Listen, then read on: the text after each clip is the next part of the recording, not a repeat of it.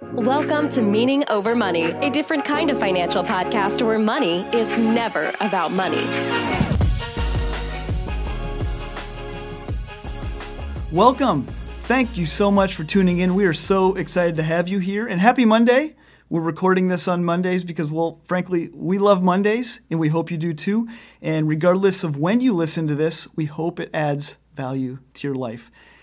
Now, I received a letter uh, from a former youth group student last week, and um, it, was, it was a really touching letter. Um, it meant so much to me. But in this letter, uh, she, said, she said something to me that, that really st- stood out. And I'm going to read it. She said, I saw your courage in changing career paths and that showed me I can't be afraid. Now, the truth is, I'm afraid a lot. Most days, I would say I have some level of fear for what I'm about to do. I'm afraid every time I sit in front of this microphone. I'm afraid every time I sit in front of the, the video camera. I'm afraid every time I push publish on a blog. I'm afraid every time I sit with a client and I'm about ready to discuss life and try to help them navigate this journey. I'm afraid a lot. And so it reminds me of a quote, and it gets it gets um, credited to Mark Twain, but I think everything gets credited to Mark Twain. So I'm not sure if it's really Mark Twain, but we're going to give full credit to Mark Twain on this. Here's the quote: "Courage isn't the absence of fear, but rather action despite the fear." And I love that because it's not about whether we're afraid or not afraid. It's what are we going to do about it? Because I think the, the fact of the matter is, most of us are afraid and we try to manufacture our life in a way where we don't have to be afraid, but we are. And I want to, rewind a little bit. I'm going to share a story uh, from my journey because I, I think this story will help explain a lot of the way maybe I think and the way that I am.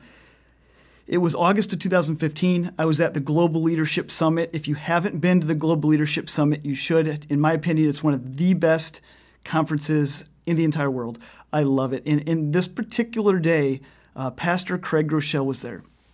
And he was talking about a few different things, but he said something. And he said, one of these is going to stand out to you. And here's the one that stood out to me, and it, it hit me in the face like a ton of bricks. But I didn't know how or why. He says, You may be one relationship away from forever changing the trajectory of your life. One relationship away. And for whatever reason, that stuck out to me and and I didn't see it until till years later. But just just a month after that, just a few weeks after that conference, I went up to the Boundary Waters. Now the Boundary Waters in the USA, it's right along the Canadian border um, in Minnesota, and it's it's a national park, but it's it's just straight up wilderness. It's a series of lakes, hundreds and hundreds, maybe thousands. I'm not sure. Somebody will have to fact check me there, but it's a series of lakes, and it is it is rugged, and it is dangerous and it is beautiful. And I went up there with a group of men, and we were going to do this uh, this this men's trip, and we are going to take a bunch of guys up there, and we were going to go out into the wilderness. No technology, no cell phones. Um, all we have is what's in our back, and our buddies that are with us, and a canoe. So whatever you can fit in a sack, and you just go. And you cook your own meals. You sleep on the ground. Uh, maybe you can fashion a tarp over you. But it's it's rugged. It's out there. Um, it's just gorgeous out there, though. Um, it's it's so you can see the stars like like nothing else that I've ever seen in my life, and it's just the most beautiful place. It's also brutal, brutal. I think I'm allergic to the outdoors. Um, some of my friends will will be nodding their head when they hear me say that. I'm a city kid. I just am. And so going out into the wilderness, especially with no tents, and you know you're, you're, you're pooping in a metal metal container and it's it's crazy and i hated it i hated it i, I was scared i was cold my feet were wet all day from the time you get up to the time you get to camp your feet are wet you're carrying these canoes on your shoulders you're, you're carrying two people's worth of stuff on your back and you're carrying it and, and you're carrying it for a quarter mile or a half mile or a full mile at a time through rock and mud and ups and downs and curves and trees and it's exhausting and it just breaks you down. And so I'm on this trip and I am just I am scared and I am overwhelmed. And and I uh, spent some time in a canoe one day. It was a beautiful day. The water was clear and I was spending time with the founder of this organization. It's called Coldwater Foundation. You should check it out. It is an amazing amazing ministry. but my, my friend Kevin Sutton and I, we were in a canoe together and we, did, we didn't know each other and we were just talking. And, and one of the things that stood out, and he was asking me about my career and about my life, and, and we just had a great conversation. And the thing that kept surfacing was this idea of comfort that I was living a really comfortable life. I was. I had a great job and I had a great house and a wife, and, and we hoped to be kids someday. And, and life just felt really comfortable. And this idea of discomfort kept coming up and how I was so dis- you know how I was so uncomfortable. And my friend Kevin kept telling me he said that's the point. We're pushing our boundaries. We're pushing ourselves. And that time up there just kind of showed me that I can be uncomfortable and be okay. And not only be okay but get better I can be better I can I can learn to take on more things in life the things that are going to hit me and I can learn to deal with them better. And I learned so much from that trip. And I've gone on that trip almost every year since. It's, it's a rhythm of my life. I, I always tell people, they're like, you ex- are, are you excited for the trip? And I would say, no, I dread the trip. I dread it every year. But it's a good dread because I'm about to grow. I'm about to get better. I'm about to build some meaningful relationships. And so that happened to me just weeks after Pastor Craig Groeschel says you might be one relationship away from forever changing the trajectory of your life. And that relationship that I, I made with, with my now friend Kevin Sutton changed me. It changed me. But that's not all. Actually, there were two relationships. Fast forward one month, I'm at this random dinner um, that my friend invites me to, and we're going to have a guest. And this guest was going to come and put on this event. And so um, my, my friend Julie said, Hey, Travis, come to my house. I want you to meet this guy. I think you and him would hit it off. And, and so I met this guy. No big deal. Um, fast forward to the next day, um, we, he had this luncheon event, and and the event was cool. It was fine. And after the event, I said, "Hey, I, what you said it really impacted me." And he's speaking on generosity, and he said, "Well, I'm free. I'm free most of today. If you wanted just to sit and chat, we can sit and chat." And that man who didn't know me, he didn't know me anything. He sat down with me for hours and hours, and we talked, and and I learned so much and um, my brain was about melting at this point um, from how much I was learning and, and the things he was talking about I'd never heard before. And it was really it was really kind of a cool experience. And and I didn't know what was going to come of it. I didn't think anything was going to come of it. Honestly, I felt changed. I felt better from having this experience. But you know, he left and he moved on. And a few months later, he calls me and he said, "Hey Travis, do you do you remember when we were talking about international ministry?" And I said, yeah. He said, are you still interested in, in maybe doing something? I said, well, sure. That, that sounds amazing. And he said, would you want to come to Hong Kong and interview for a board position for this organization? And I thought, holy cow, that, that, that sounds scary to me. I've never been to Asia. Um, I traveled some, but I've never been to Asia. And he said, if you're interested, we want you to come. We want to fly you and your wife to Hong Kong, and we want to spend some time with you. And I guarantee had I not had that cold water experience, that boundary waters experience that I had just come off of, I would have immediately said, no, no, no, no, uh, no, I, I, don't want to do that. that. That's that's not me. That sounds scary. Thank you, but no, thank you. But that trip up to the boundary waters, it changed me profoundly. And, and it, despite the fact I felt really scared, I thought to myself, I really need to, I really need to pray about this and consider doing this. This is something that we need to do. And so a couple days go by. I followed up with him and I said, Hey, I've, I've thought about it. I've talked to my wife. We're in. And we did it. And that was, that was almost six years ago. And it was a transformational decision in my life. And to be able to, to, to do work in Asia and to travel all over Asia and do the things that we've done, see the things that we've seen, and meet the people that we've met, it's changed us forever. And I wouldn't have said yes had I just embraced the comfort. I often think about this quote from Henry David Thoreau. He said, The mass of men lead lives of quiet desperation. And I'll read that again. The mass of men lead lives of quiet desperation. And when I hear that quote, like that resonates with me.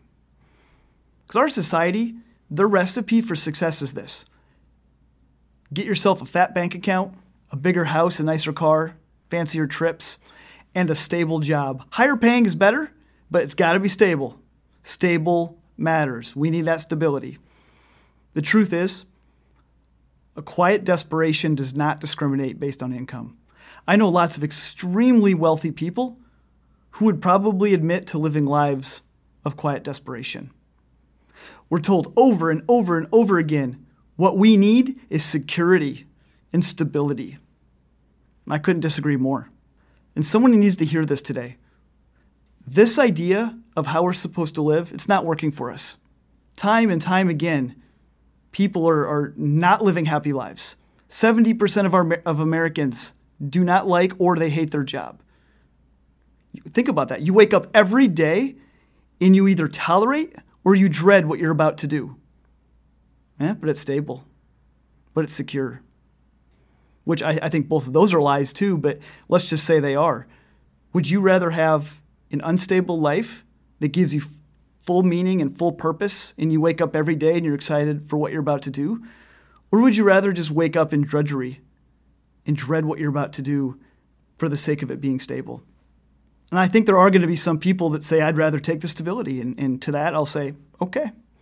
We each have to make our own choices. We have to make our own path. And so I'm not saying my path is right. I'm not saying your path is wrong. I'm just asking you the question. So I used to be scared of discomfort. I used to be terrified of discomfort. My wife will tell you this. I used to be terrified. And then through some intentionality, through some repetition, through some failing, I became okay with discomfort. I didn't like it, but I was okay with it. Fast forward a little bit of time, I crave discomfort today. I deeply desire discomfort. I left an amazing career. I took a 90% pay cut with a wife who stays at home and two little toddlers that are counting on me. And I took a 90% pay cut. Now, lucky for me, my wife too embraces this idea of discomfort. And I'm so grateful for that. And I love her so much for that. I probably don't tell her enough that.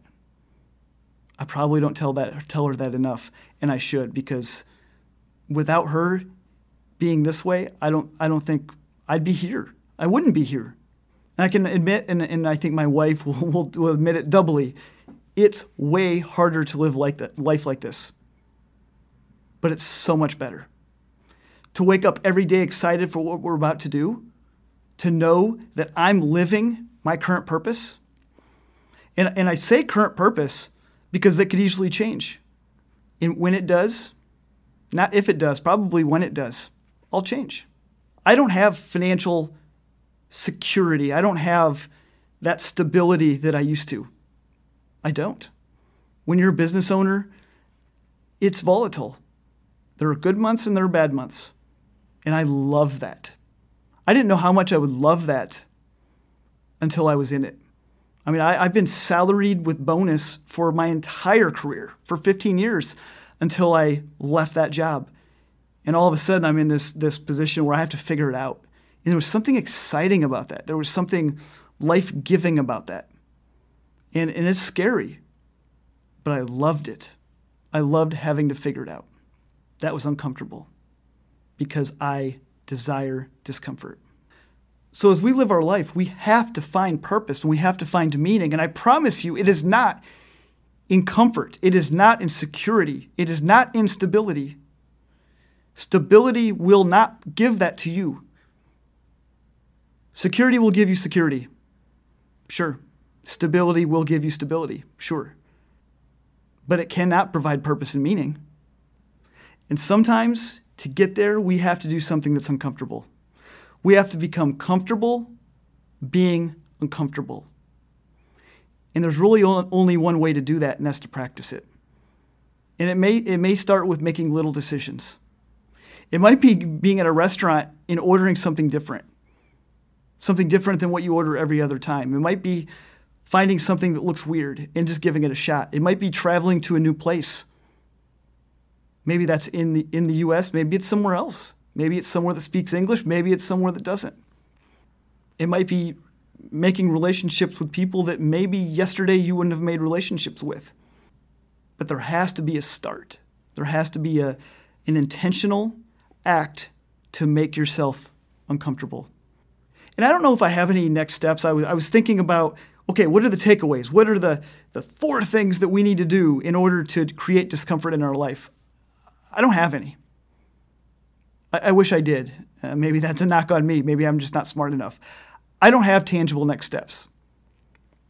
The point of this episode is to plant a seed. I just want you to ask yourself that question What are you seeking? And I can tell you, if you're waiting for the perfect moment, I have bad news. There's not going to be a perfect moment. I, I, used to wait for the perfect moment. And then I realized, oh, yes, life is messy. Life is crazy and life is scary. Life happens when we don't even know it. And I just had to be okay with that. And I had to, to recognize there's not going to be a perfect time to do some of these things that, that seem crazy. So we might as well get about the business of doing them because life is short. The years are ticking away. And so we need to step into that fear. We need to seek that discomfort. So that's all I have today. I wish I had some tangible next steps, but this is the beginning of the conversation, not the end. I hope this gets you thinking a little bit and just considering this idea of discomfort and being okay with being uncomfortable. And if you want to reach out to us and, and connect with us outside of the podcast, you can find our YouTube channel. Uh, you can find our, our Instagram. You can find my, my Instagram, Travis Shelton, on Instagram. And you can find our, our financial course on teaching young adults how to live for meaning and not for the money. And that's at meaningover.money. Check it out. We, we hope this adds value to you like it has for so many others. Take care, guys. We'll see you next week.